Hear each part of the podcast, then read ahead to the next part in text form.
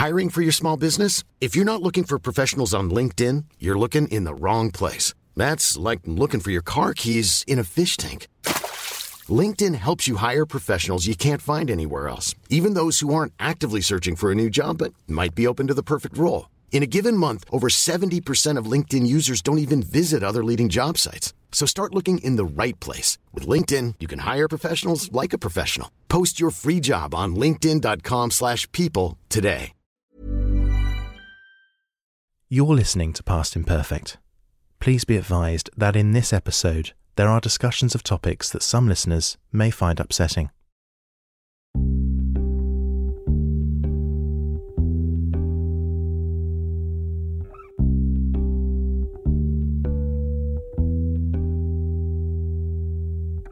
Hello and welcome to Past Imperfect. I'm Alice Thompson. And I'm Rachel Sylvester, and we're talking to exceptional people who've overcome adversity in their early years to achieve great success. Our guest today is a politician who was born in 1967 in Baghdad to Iraqi Kurdish parents. He and his family fled to the UK during Saddam Hussein's early years in power. He attended private schools, then his family lost all their money and found themselves again penniless and on benefits. But he says his education saved him. He became a businessman, founded YouGov, the market research company, from his garden shed, and amassed a fortune worth more than 50 million. He was elected as MP for Stratford upon Avon and served as Minister for Vaccine Procurement during the COVID pandemic. Now he's Education Secretary, in charge of helping the COVID generation catch up. I must be one of the luckiest human beings on earth, he says, when he thinks about his childhood.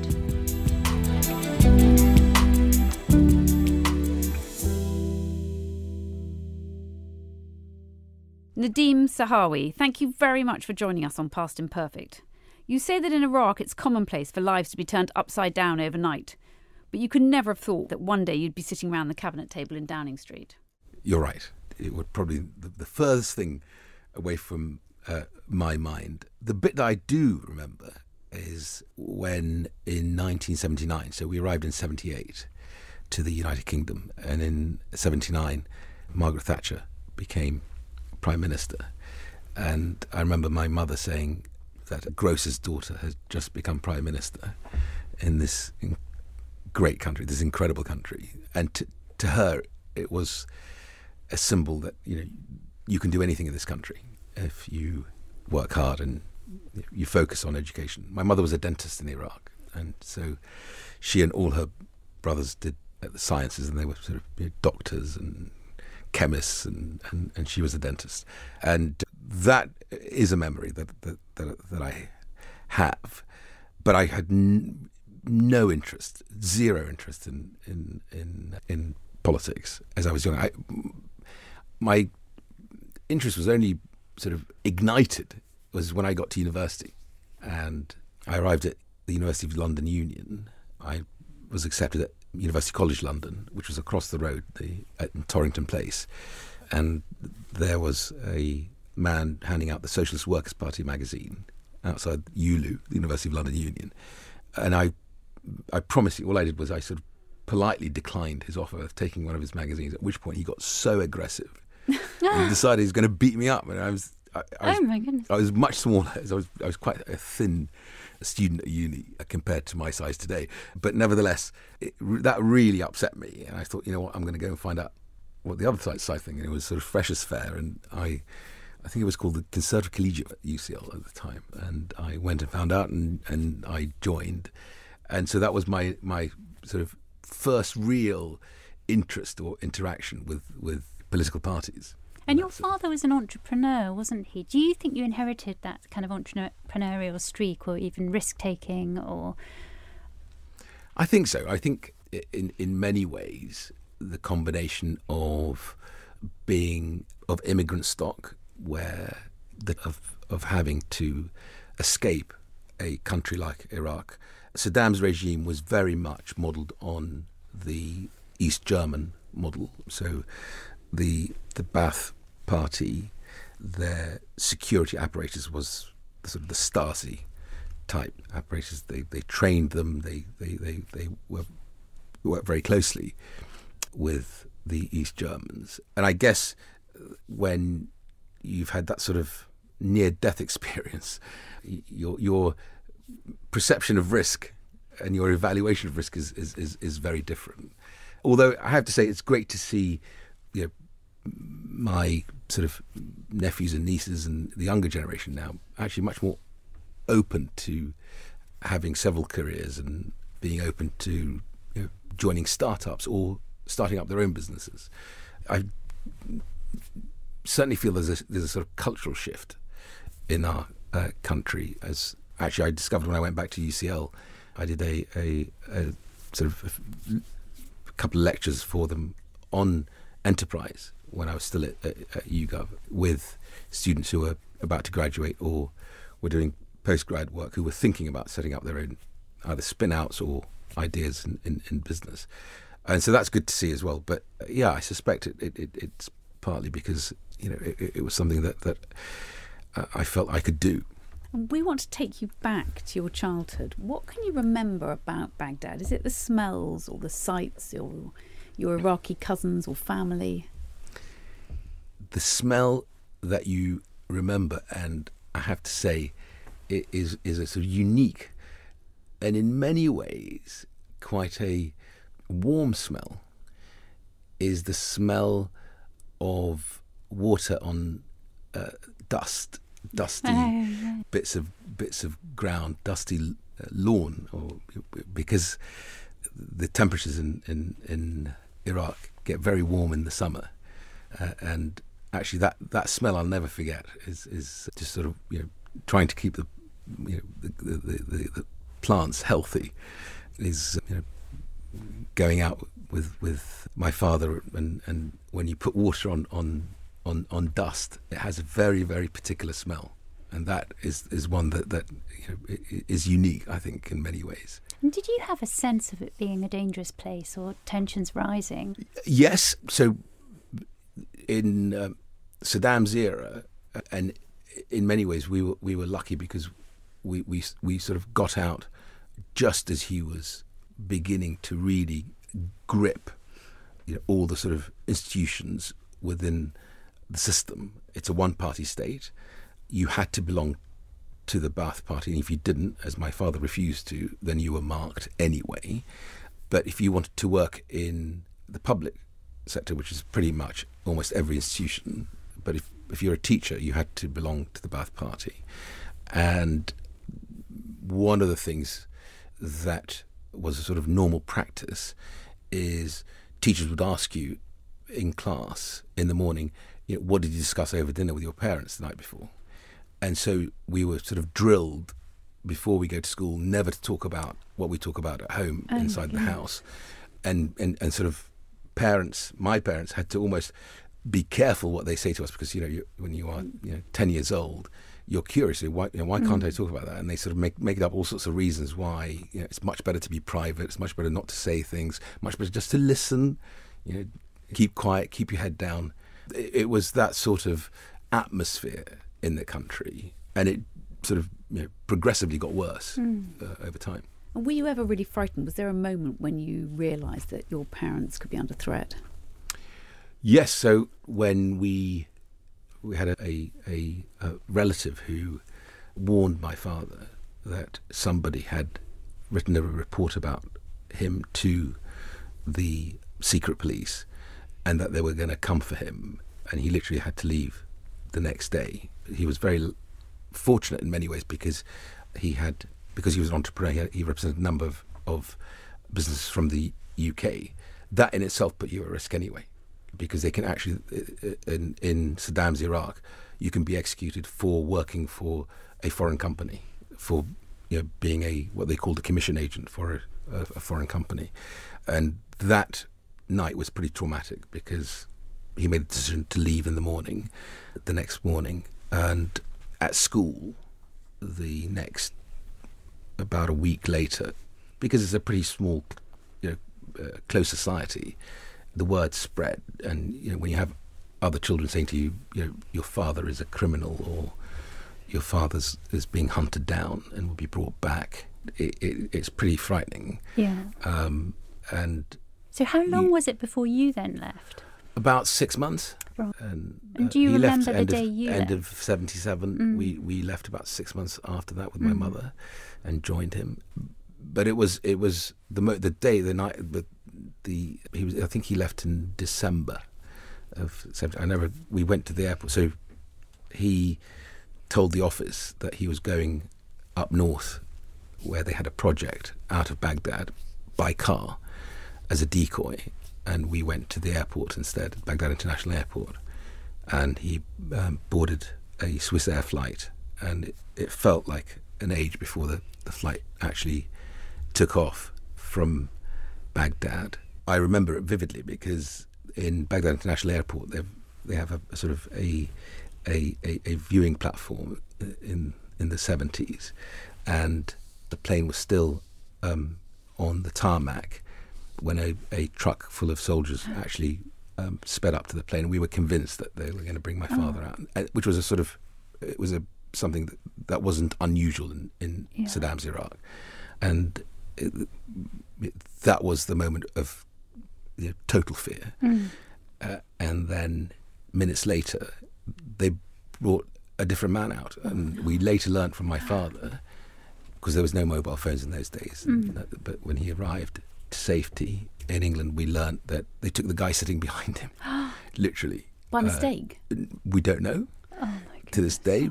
Do you know what happened to that guy? We don't know. No. I mean, sadly, but it's um, it was pretty uh, difficult. But the hardest bit was also losing friends because some people just wouldn't talk to you, who I thought were my friends at school. Right. Um, and when you're sort of you know 10, 11 years old, you've sort of formed relationships and, and, and, and friendships.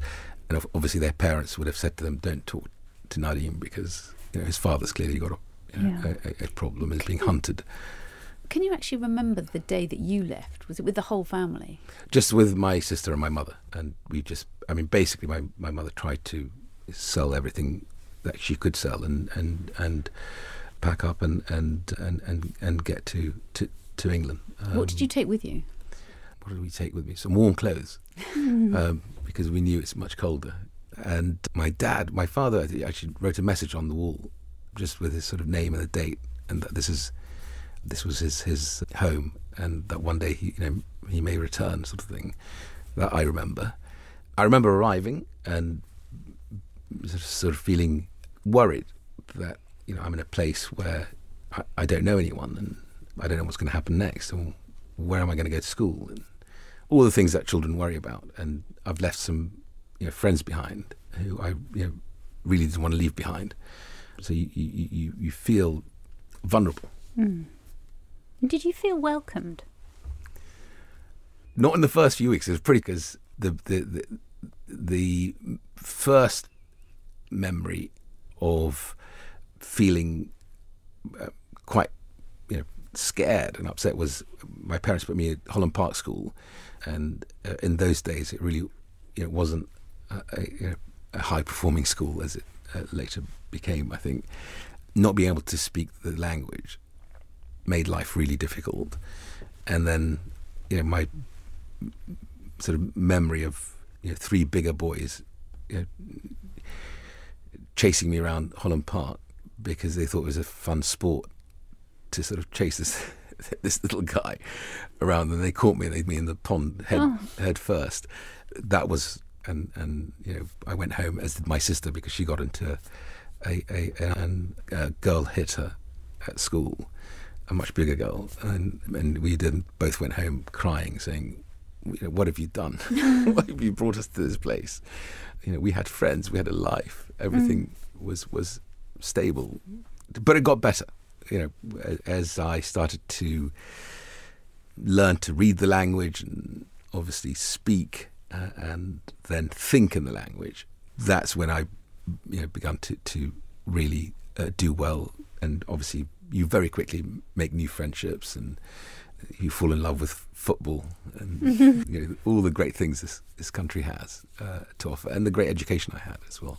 And what was the difference with the schools in Iraq and then England? Was there a big difference, did you feel? Or Um, was it different? I mean, the language obviously was a huge barrier, but once you'd overcome that, w- once I overcame the language barrier, I actually was able then to demonstrate. That I was I quite even in Iraq when I was you know, sort of ten years old. I was quite good at, at STEM subjects. We call them. You know, maths. I was good at. So once I learned to to speak the language, I can demonstrate that I was quite good at, at maths and chemistry and biology and biology, which I loved doing. And actually, you know, it, it, it, was pretty similar in, in, in that sense. What I really sort of uh, enjoyed is the the a lot of sort of the extracurricular activities and the stuff that that, that schools here do so well.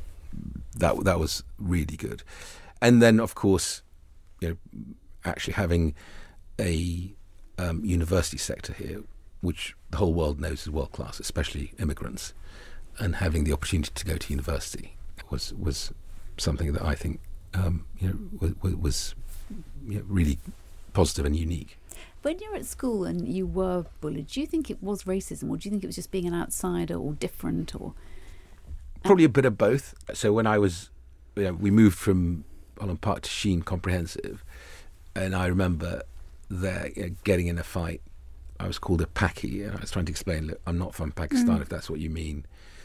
I'm from I'm Kurdish from Iraq. Nobody even knew what you know, in the early 80s. No one knew what Kurds were. It was only until I think um, 1988 when Saddam Hussein gassed the Kurds, if you remember, in mm. Halabja, mm. as a sort of response to you know, what he accused them of, of, of, of sort of insurrection. That people began to understand that there's there are people who are a minority who are being persecuted um, and so there's a bit of racism, a bit of being different. I remember music.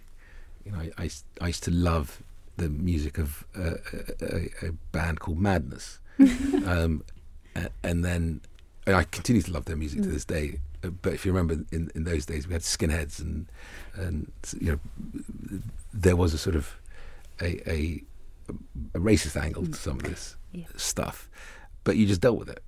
And and actually, when I reflect on my life, you know, I, I think every um, nation has to go through, you know, different periods of, of, of how they deal with, you know, whether it's immigration or whatever social issues. But I, I, certainly believe that actually this country is, in many ways, wonderfully colourblind you, know, you look at my constituency today, uh, Stratford on Avon is you know 96, 97% white, affluent, middle class. They vote for someone called Nadhim Zahawi as their member of parliament, and they've genuinely welcomed me, and I feel very much as the I, I still refer myself to myself as the adopted son of Stratford because Stratfordians are very, very proud people, and you know you have to be there for at least half a century before you can claim to be this, you know, a true Stratfordian, and of course. And did you ever stand up to the bullies or take on the racists or challenge what they were saying as a child? Yes, and I got into fights, um, which was always made my mother very upset. Mm. Um, she didn't want me getting into into, into fights. In fact, one of the fights, I, I broke my knuckles. my knuckles don't exist on this side compared to that side. But and she was really upset.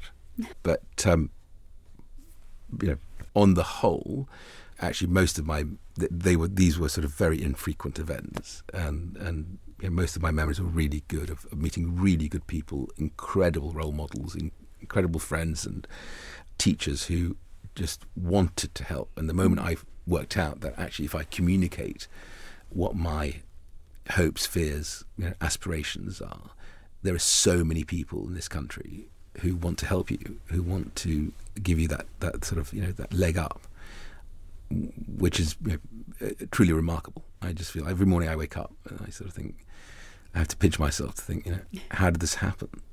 And then when you were 18, your father decided to invest everything he owned, including the family house, in an American company.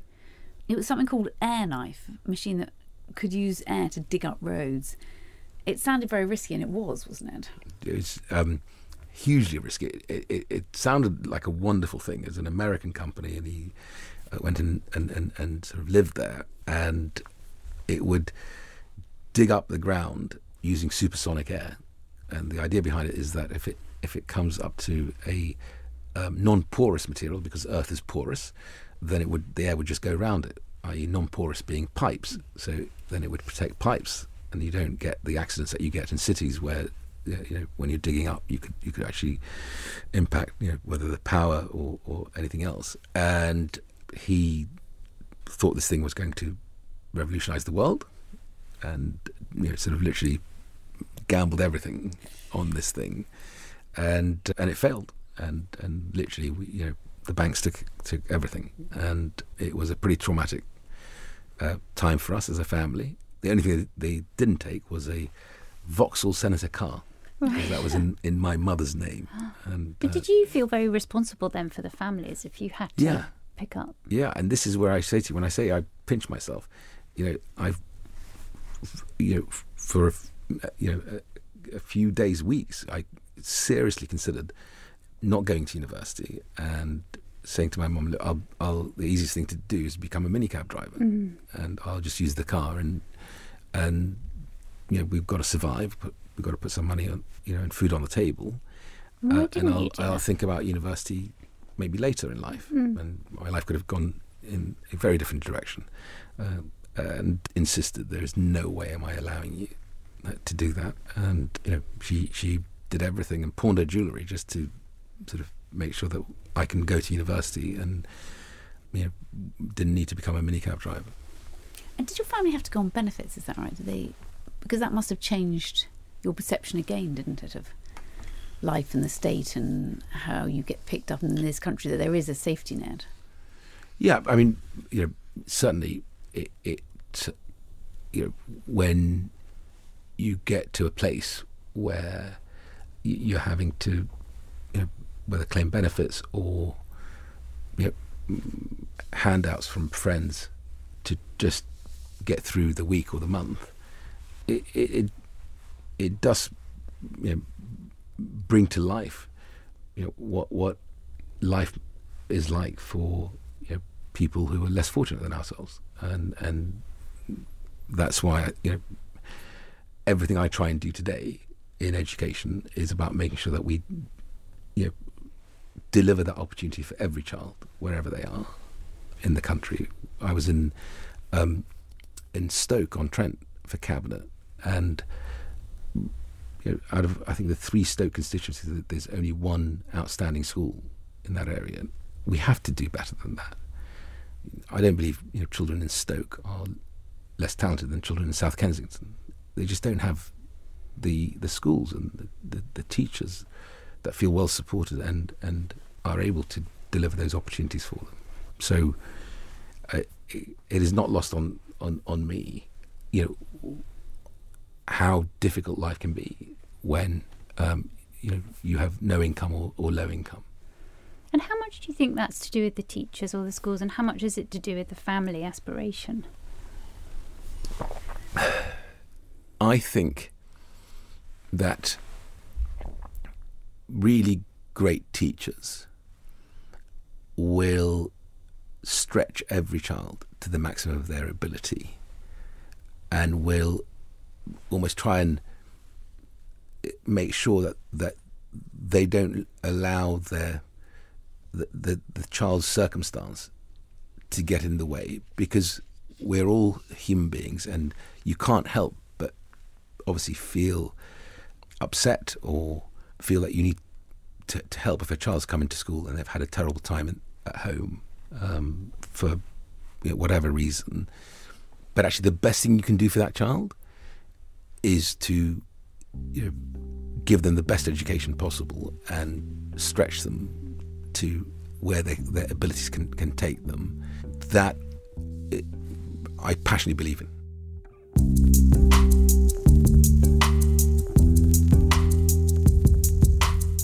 You're listening to Past Imperfect with Alice Thompson, Rachel Sylvester, and our guest, Nadhim Zahawi. There'll be more from us after this.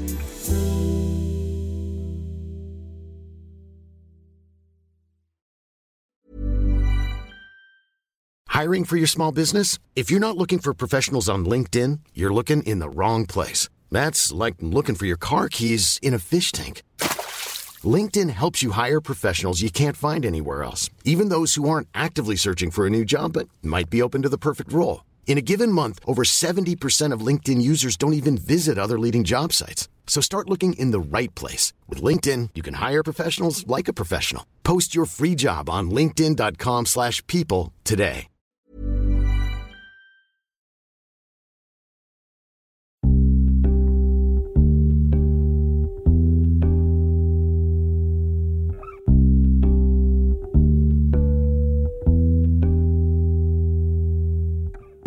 Welcome back to Past Imperfect with Alice Thompson, Rachel Sylvester, and our guest, Nadhim Zahawi.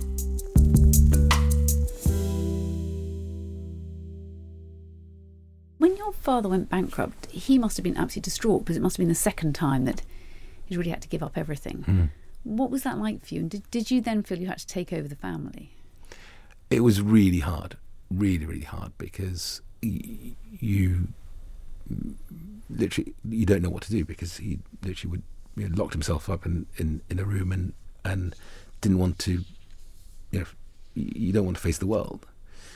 What I admire about him though is that that was about six months, you know, traumatic, really hard, but there was so much love at home and the determination that we we were not going. This thing is not going to pull us apart that he was able to then pick himself up.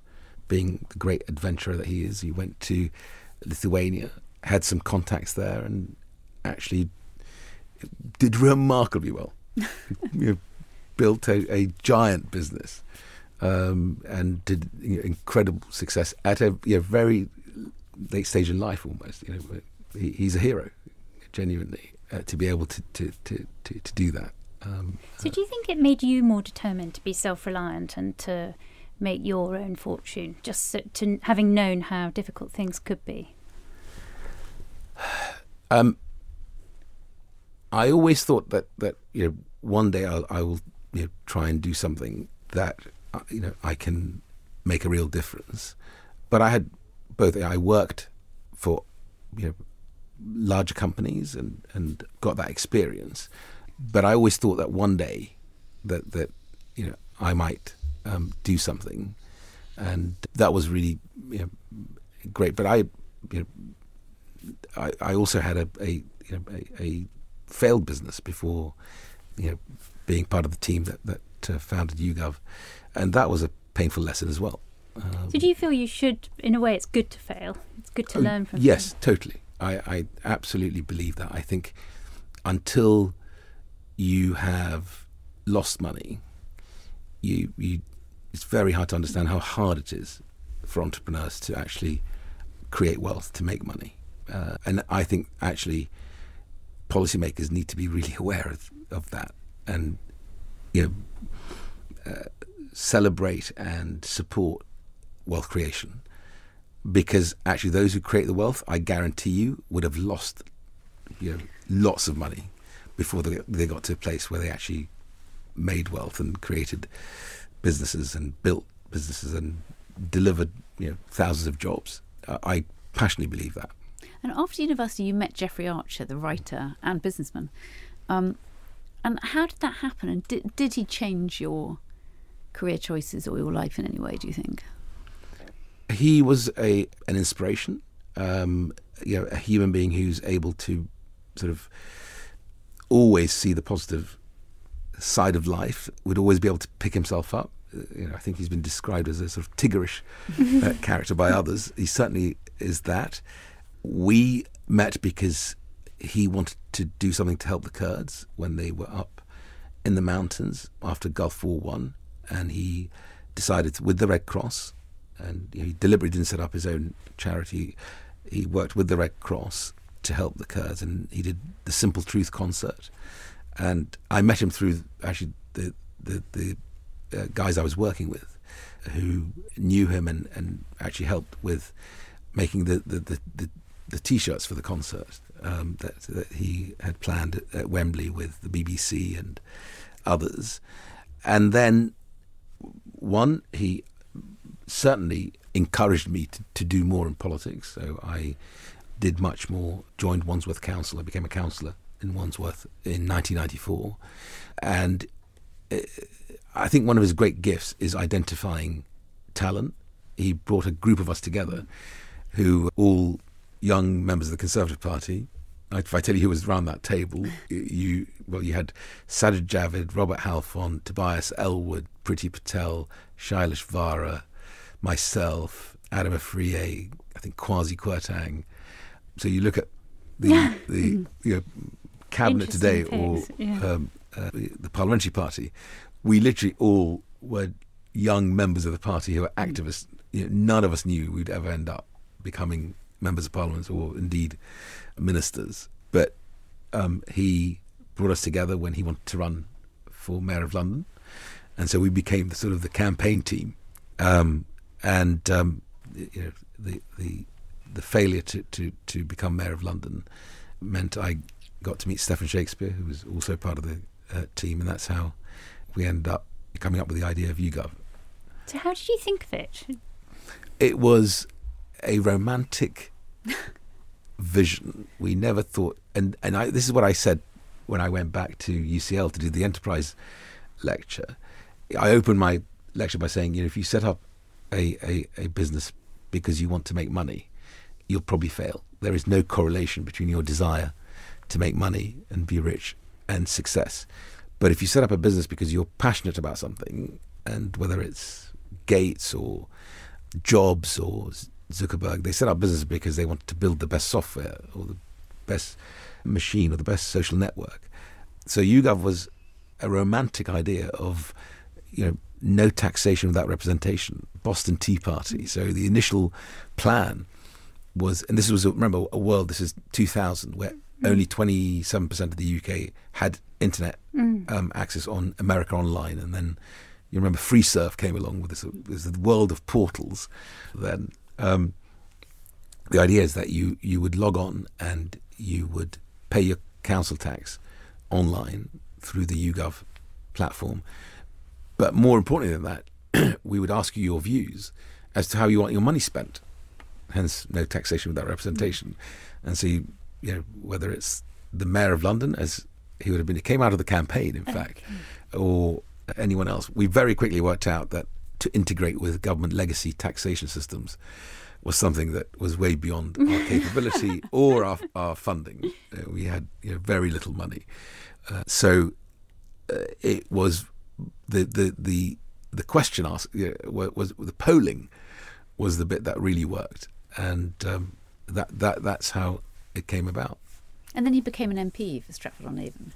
How did that happen? How did you get that seat?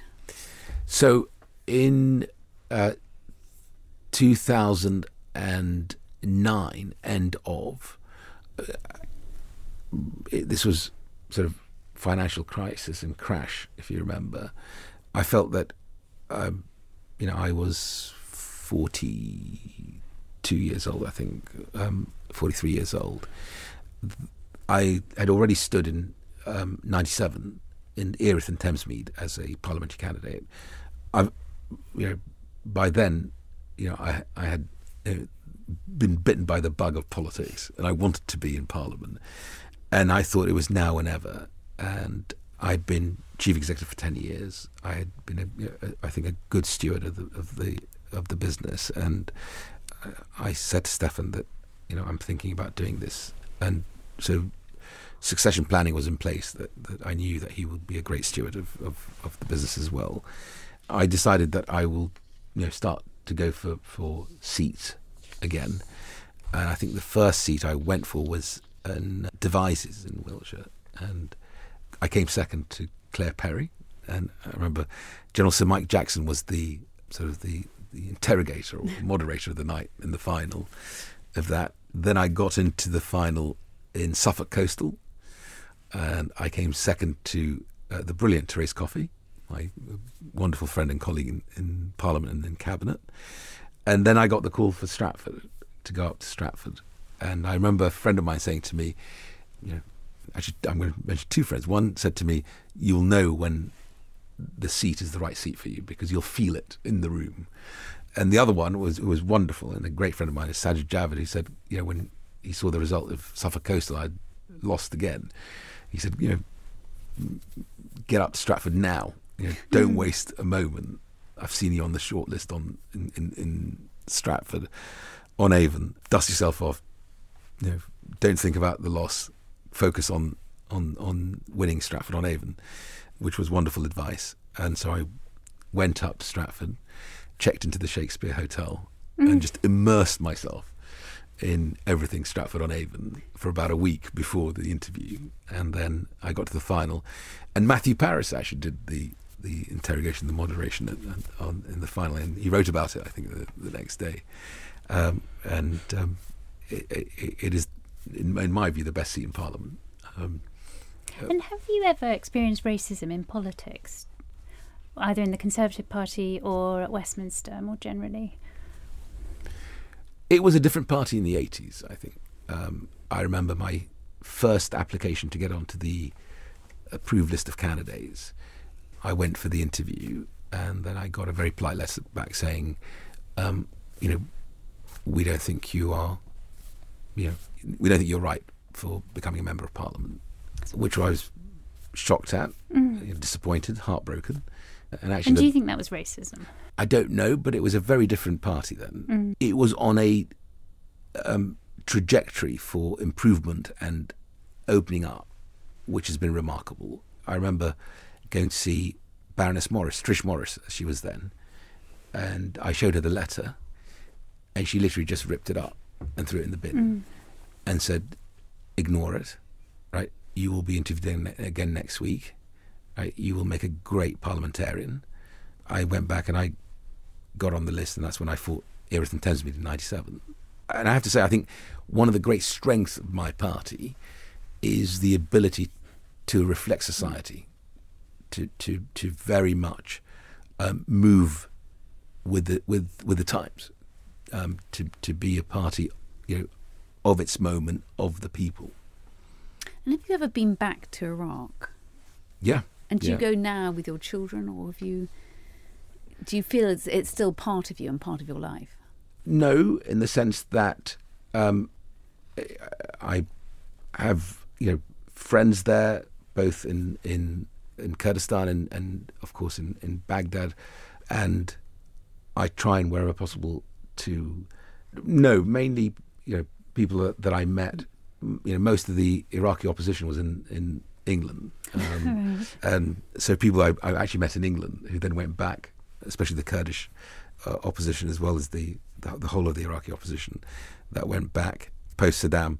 I went back post Saddam, and it, you know, Kurdistan is a beautiful place, and if you haven't been, it's well worth going. The Kurds have a, a, a, a, saying that you know, the Kurds have no friends but the mountains, and they really are glorious mountains to see. But um, I think they're you know uh, they're on a path to um, a democracy, and it's early days. I keep reminding colleagues in Parliament here, but also in, in Iraq, that if you had landed from outer space in this great country of ours, the United Kingdom, any time between Magna Carta and 1928, you would have concluded that this democracy was still um, on a path uh, on a developing path because it was only in 1928 that women got the vote.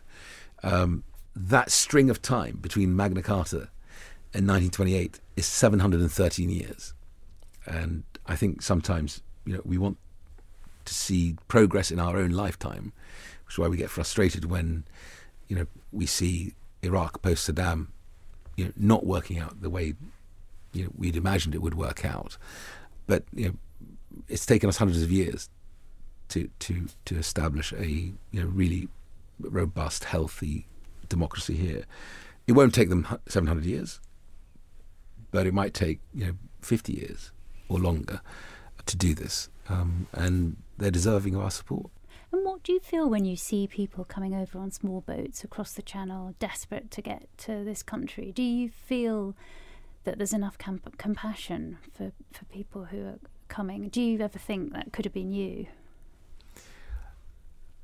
so I, I think that the compassion in this country uh, is um, enormous, uh, and I tell you for why. You know, you look at how Um, we've uh, welcomed, you know, whether it be the the uh, Hong Kong um, uh, uh, immigrants that are coming uh, to the UK um, or the um, Afghanistan um, refugees coming to the UK, or indeed um, those seeking refuge from other parts of the world, you know, we have always, I think, been a welcoming uh, country. The real issue with the boats coming across is those people are putting their lives in danger and in the hands of criminals. Um, and I think that's wrong. Um, I think that you know, if they have um, a, legitimate reason to, to want to be in the UK, family reunion, whatever it is, they can apply and, and actually we have a pretty good system that can um, uh, deal with that. Um, but they're in a safe country in France. Um, and I just think that we need to make sure the system helps those who are legitimately in need, um, which is why we've got to deal with this illegal route uh, uh, for the these you know, uh, crossings. So I, I think actually, um, in in many ways, what we did during the Syria conflict, um, you know, was to essentially flex the system to help uh, the most needy, and we said we will take you know women and children, um, and then try and support those in the camps in Jordan and in the Lebanon and uh, uh, elsewhere um, uh, through the, the, the Syria conflict. Uh, I, I just think you know it's right to be able to to to act on the illegal, high risk um, uh, uh, crossings that we need to, to, to stop because actually um, those people are being exploited. Um, Do you think Rwanda though is the right place? If you say take your dad on his flight mm. here, do you think that actually it was such a huge effort to get here and it was so emotionally traumatic? Mm. Should we be then sending them on to another country or should we try and accommodate them here and, and, and sort out the issues here and maybe then then look at where you send them or so the, I mean I guess them? the the big difference is my father was escaping a despot and this was the first safe country um, that uh, he arrived at and then went through the process.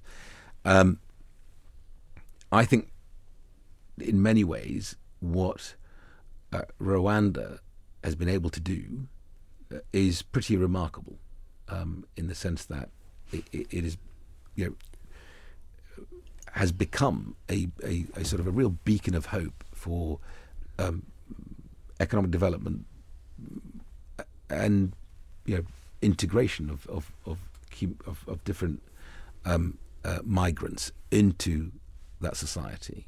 Um, and so I think actually um, what the Home Secretary, what Priti's done with um, the Rwandan uh, government will prove to be a positive outcome.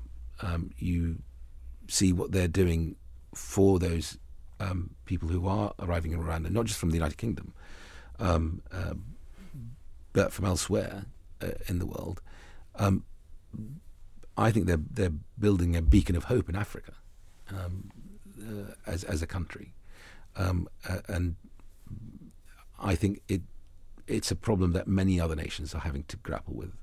Um, I think Denmark are, are looking at um, a, a, similar sort of relationship with with Rwanda. Um, so I, I I I genuinely feel that that it will, I hope, send a clear message to the um, you know those being exploited to just pause and think, okay, you know, I shouldn't be going through this illegal, really dangerous um, route to try and um, uh, get the UK because it's not going to work. And how much do you think Britain's meritocratic enough? Do you why do you think we have this obsession with private schools and class? Do you feel that there's more to be done on that? I mean, I don't think we have an obsession. I genuinely don't believe that. I think most parents uh, will feel that um, you know independent schools have have, have a a um, role to play in the overall education ecosystem, um, and I think actually I see them as as joining us in this journey to help those children that are most in need of that great education. Those children in you know, disadvantaged households and disadvantaged parts of the country. Um, I also think that actually you don't really level up by pulling other people down. You know, I would rather sort of take them on and be as good as the independent schools, um, and say to them, look, you know, you can do more. If you if you look at what you know, Eton's and out the Star Academies with um, uh, the sixth form colleges um, uh, that they are launching in the Midlands and Oldham and, and the North, um, or what um, uh, King Edward's School Foundation is doing in Birmingham, which was doing it even before then. Um, I think there's an opportunity for us. Imagine a world where we have, um, you know, a thousand uh, academies in those um, areas where we really want to level up. Um, the you know 50 odd education investment areas that we want to transform the educational outcomes for that are a true partnership between our independent schools and the state sector. Um, I think that's actually a healthy ecosystem. It's it's you know it's good for the um, system to to have the you know, the DNA of grammar schools, the DNA of of our you know, Church of England schools, Catholic schools, um, Muslim schools, and of course our our high performing multi academy trust. Um, if we all agree that you know our priority has to be that you know, and I, and I, we've been talking about my life, the eleven year old who came here without a word of English, that we want to deliver a great education for every child, at, you know, whatever their postcode, whether their parents have the wherewithal or have no parents, um, uh, or parents who don't have the wherewithal, then we can all join this journey. Um, like I did on, on vaccine. You know, the vaccine was a true collaboration of great public institutions. The NHS was the backbone of the vaccination program with local government, but also with the private sector. You know, the uh, what I call my pizza boxes, the vaccine that went out to the front line, to the vaccinators, to primary care networks, was delivered by DHL. The back end, we brought in Boots and Superdrug's distribution arm. The technology was built for us by Palantir. It was a true collaboration of good capitalism, the manufacturers, the, you know, Pfizer and AstraZeneca, and really good public service to deliver, you know, and save lives. And I think we can do the same in education. Um, what would you like to say to yourself, aged 11, when you just came over here and you'd gone to Holland Park and you started that first day and already got into a fight? You're the luckiest kid on this earth. Nadhim Zahawi, thank you very much for talking to us. Thank you. Thank you.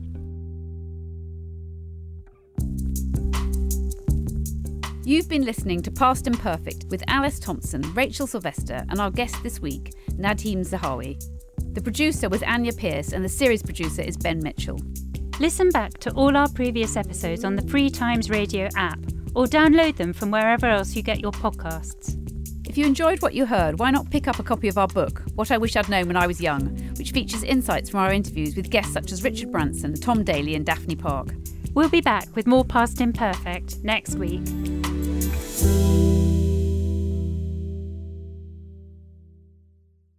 Thank you for listening to Past Imperfect. If you've been affected by any of the issues raised in this episode or others in the series, please go to our podcast page or website, where there are links to charities and organisations who are there to help.